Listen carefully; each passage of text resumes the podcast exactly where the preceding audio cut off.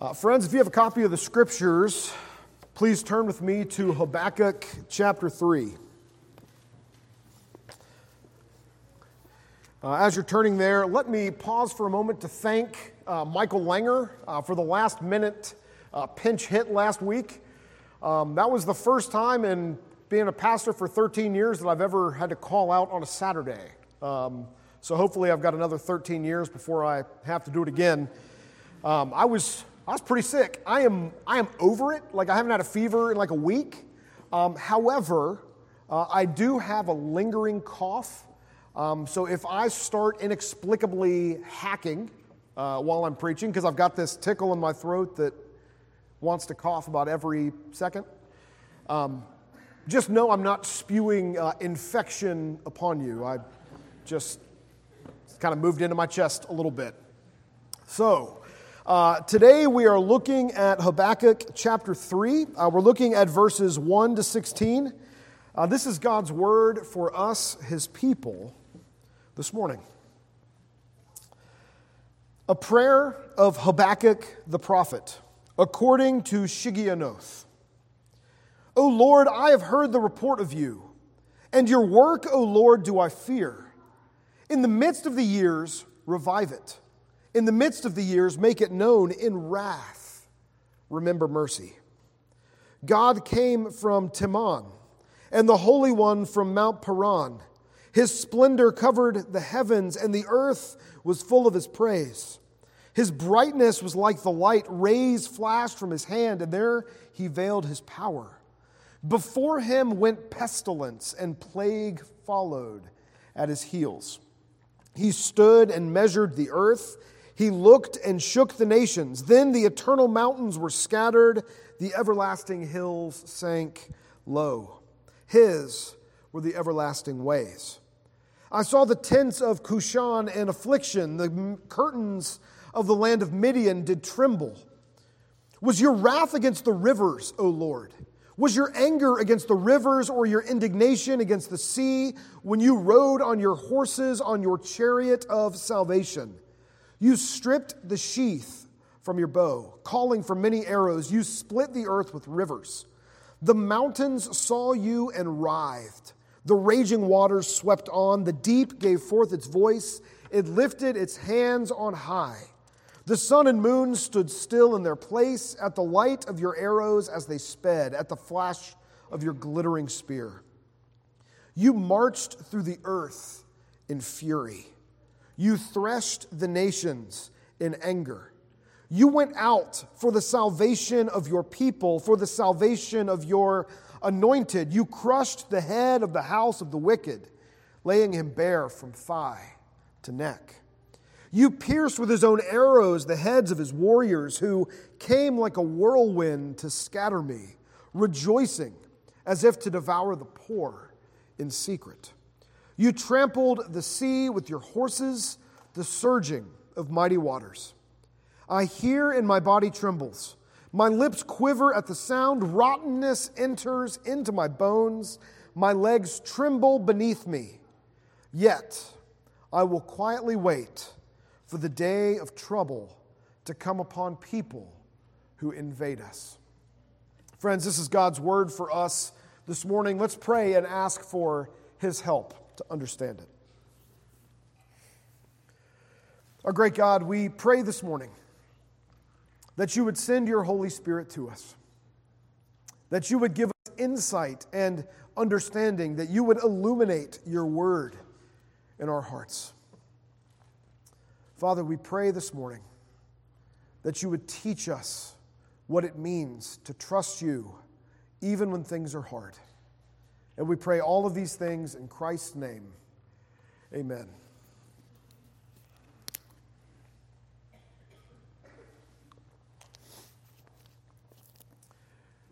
When you look around, honestly, everything seems really hard right now. Maybe it feels that way to you as well. In the past two weeks, we've had two mass shooting events We've not only had those, we, in one of the cases, we had what seems to be the, the failure of those who are sworn to protect. Uh, there's societal breakdown around us. Uh, it seems as if even our society is plagued by intractable problems that the people who have we've elected to govern and to lead seem either unwilling or unable to fix. We look around and everything is hard in the culture. And I know for many of you, things are hard right now in your own lives as well. There's relational brokenness, there is stress at work, there is difficulty in your families. Things are hard.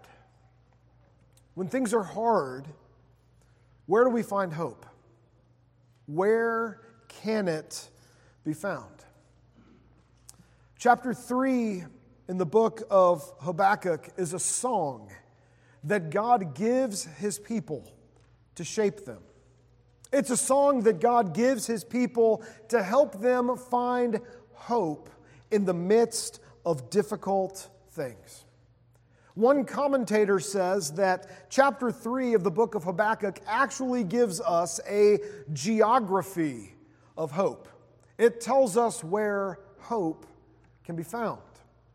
And I think what we're going to see as we look at this text together is we're going to see that hope can be found in looking backwards, but hope can also be found in looking forwards.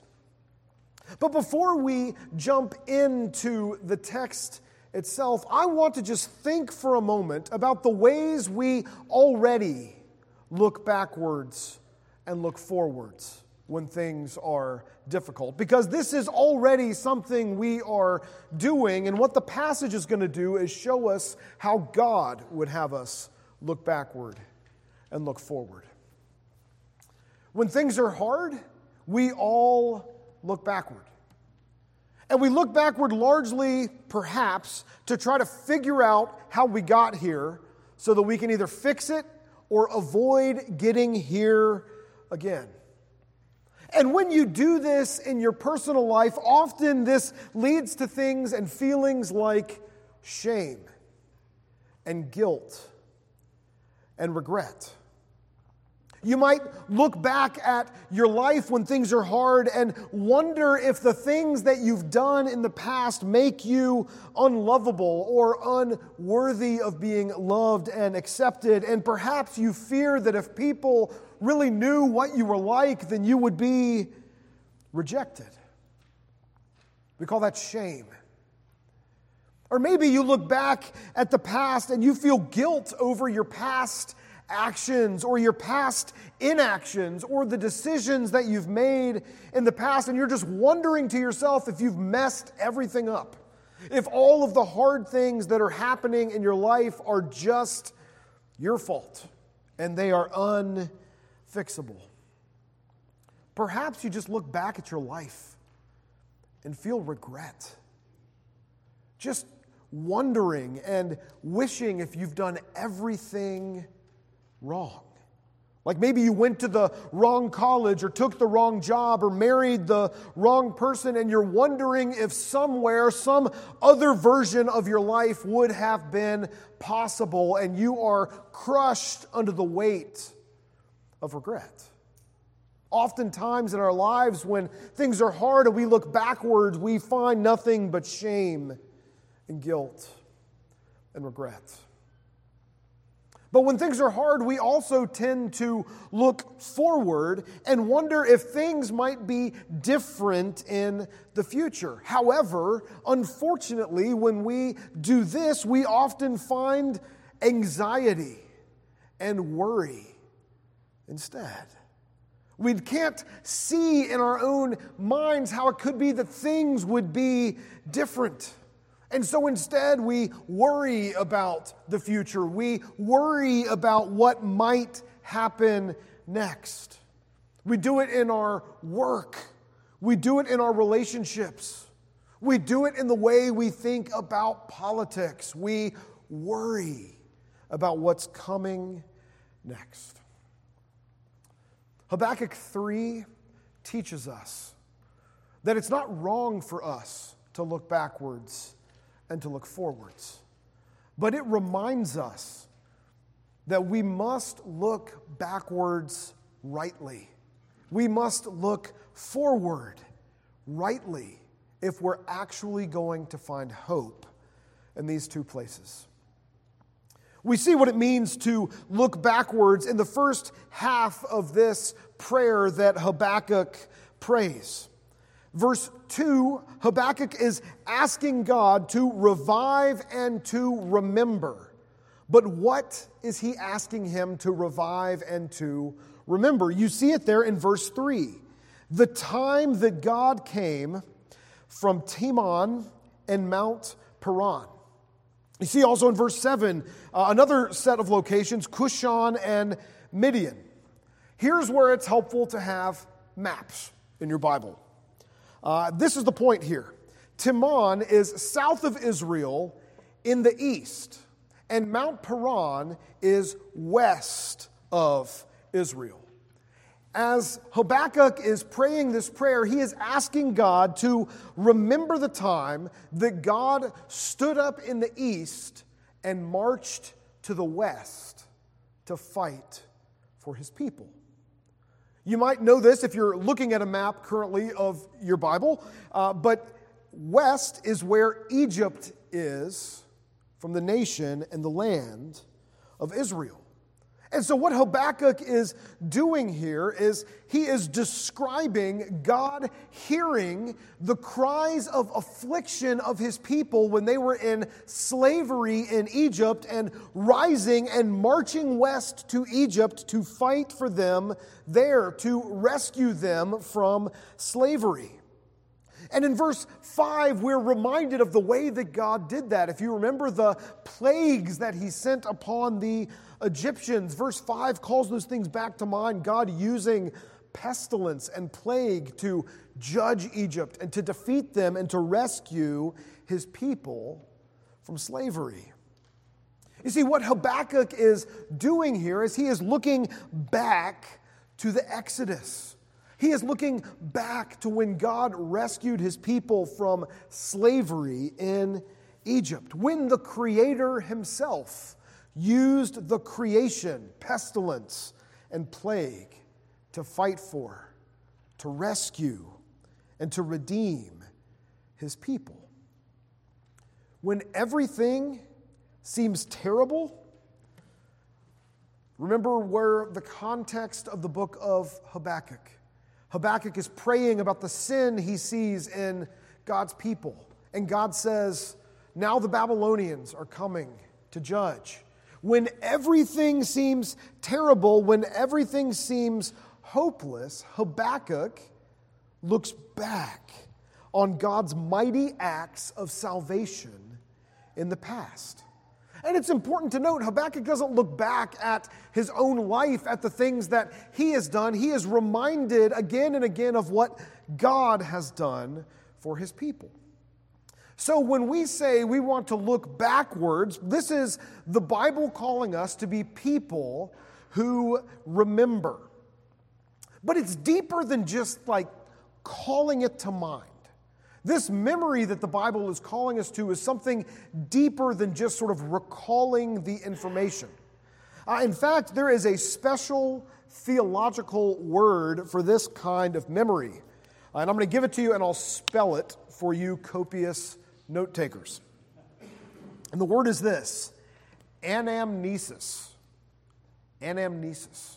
It's A N A M N E S I S. Anamnesis is remembering, but it's not just recalling information and bringing it to mind. It is like inhabiting the past. It is living in light of the past. It's like the same way you remember to ride a bike. It's, it is an embodied living in this memory. And so part of what this passage is calling us to is not only believing in theory that God has done great things, but actually feeling God's goodness, God's justice, God's faithfulness. It is feeling those things are true even when we look around and those things don't seem to be apparent. Anamnesis teaches us to feel the truth and the length of this story that we are a part of.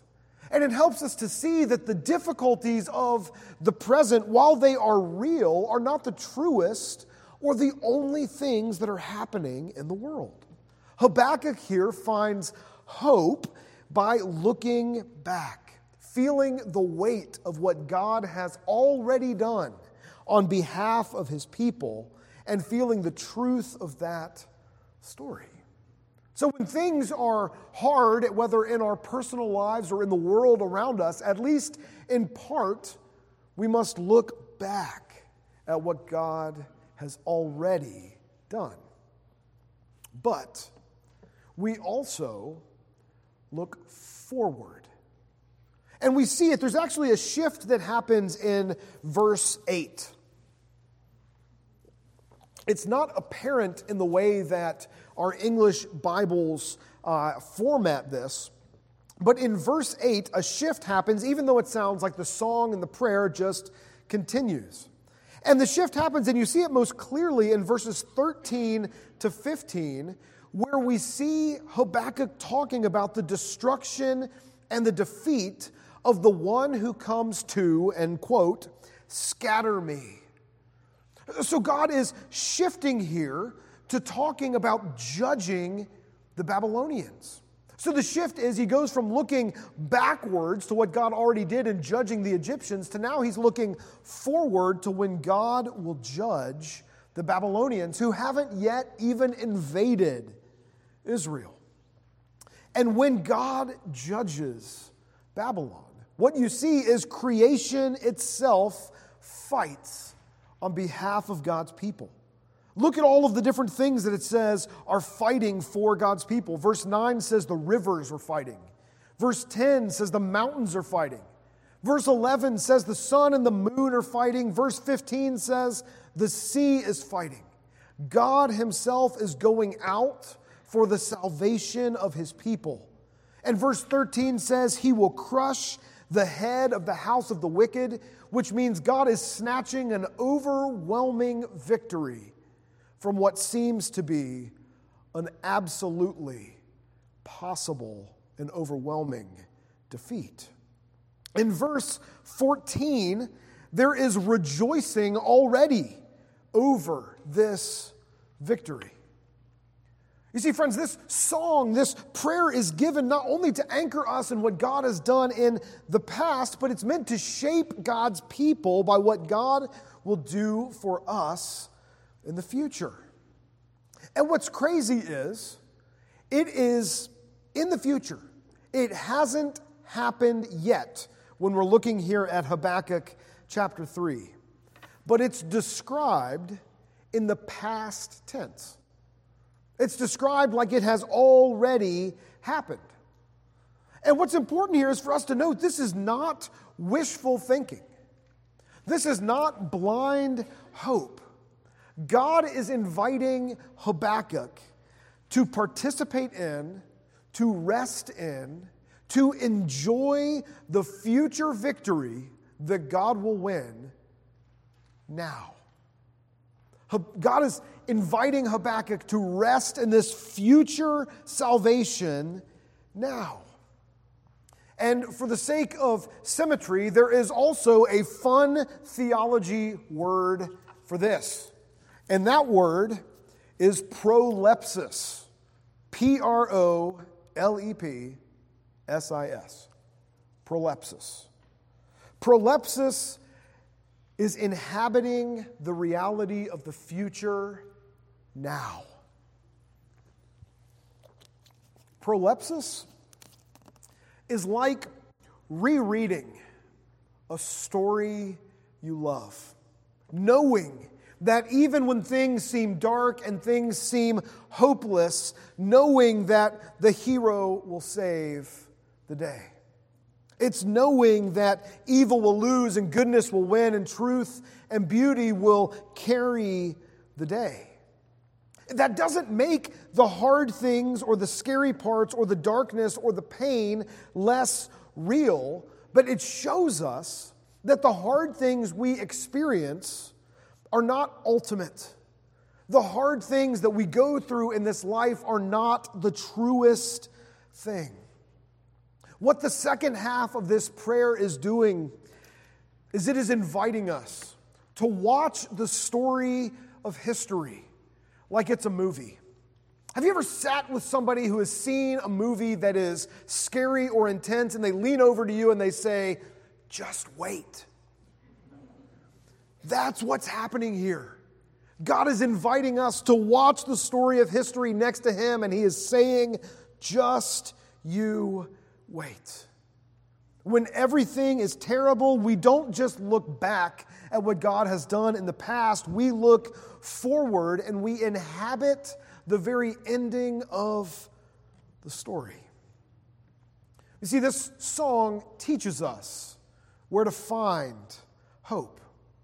And we find it looking backwards and we find it looking forwards. It was true for Habakkuk here, but friends, this is true for us as well. Because when things are hard, when everything seems like it's terrible or falling apart, we are called as God's people to look back to the time when the creator of the universe used his creation to fight for his people. And nowhere is that more true than in the death and the resurrection of Jesus.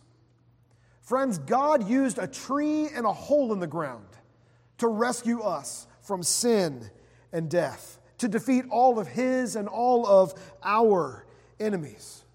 In the Exodus, God delivered his people from slavery in Egypt, and in the cross and the empty tomb of Jesus, we are delivered from slavery to sin and death. And so, when everything is terrible, when everything is hard, when it feels like everything is falling apart, we look back to the moment where the question of our worth and God's love for us was definitively settled. That moment changes everything. It is the moment we are reminded that we have a Heavenly Father who loves us and gave us all that He has His Son to rescue us and His Spirit to dwell within us. Friends, it's the gospel. But the important thing we can remember this morning is that the gospel is not just behind us. The gospel is not just something we recall. The gospel is not just something that is in the past. The gospel is something that is still coming now.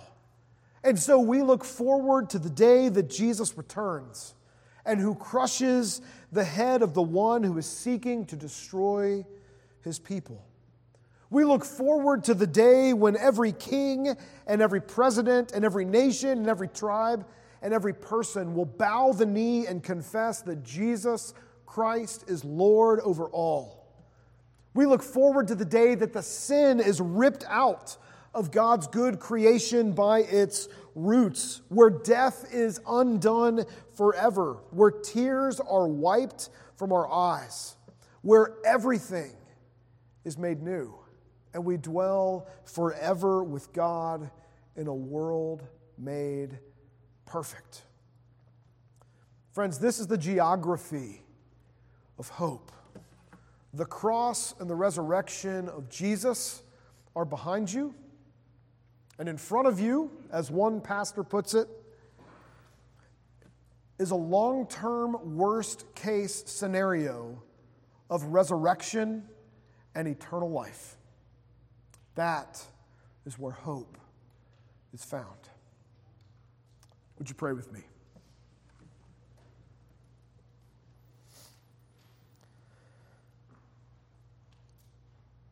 Merciful God, we come to you this morning confessing that things are hard.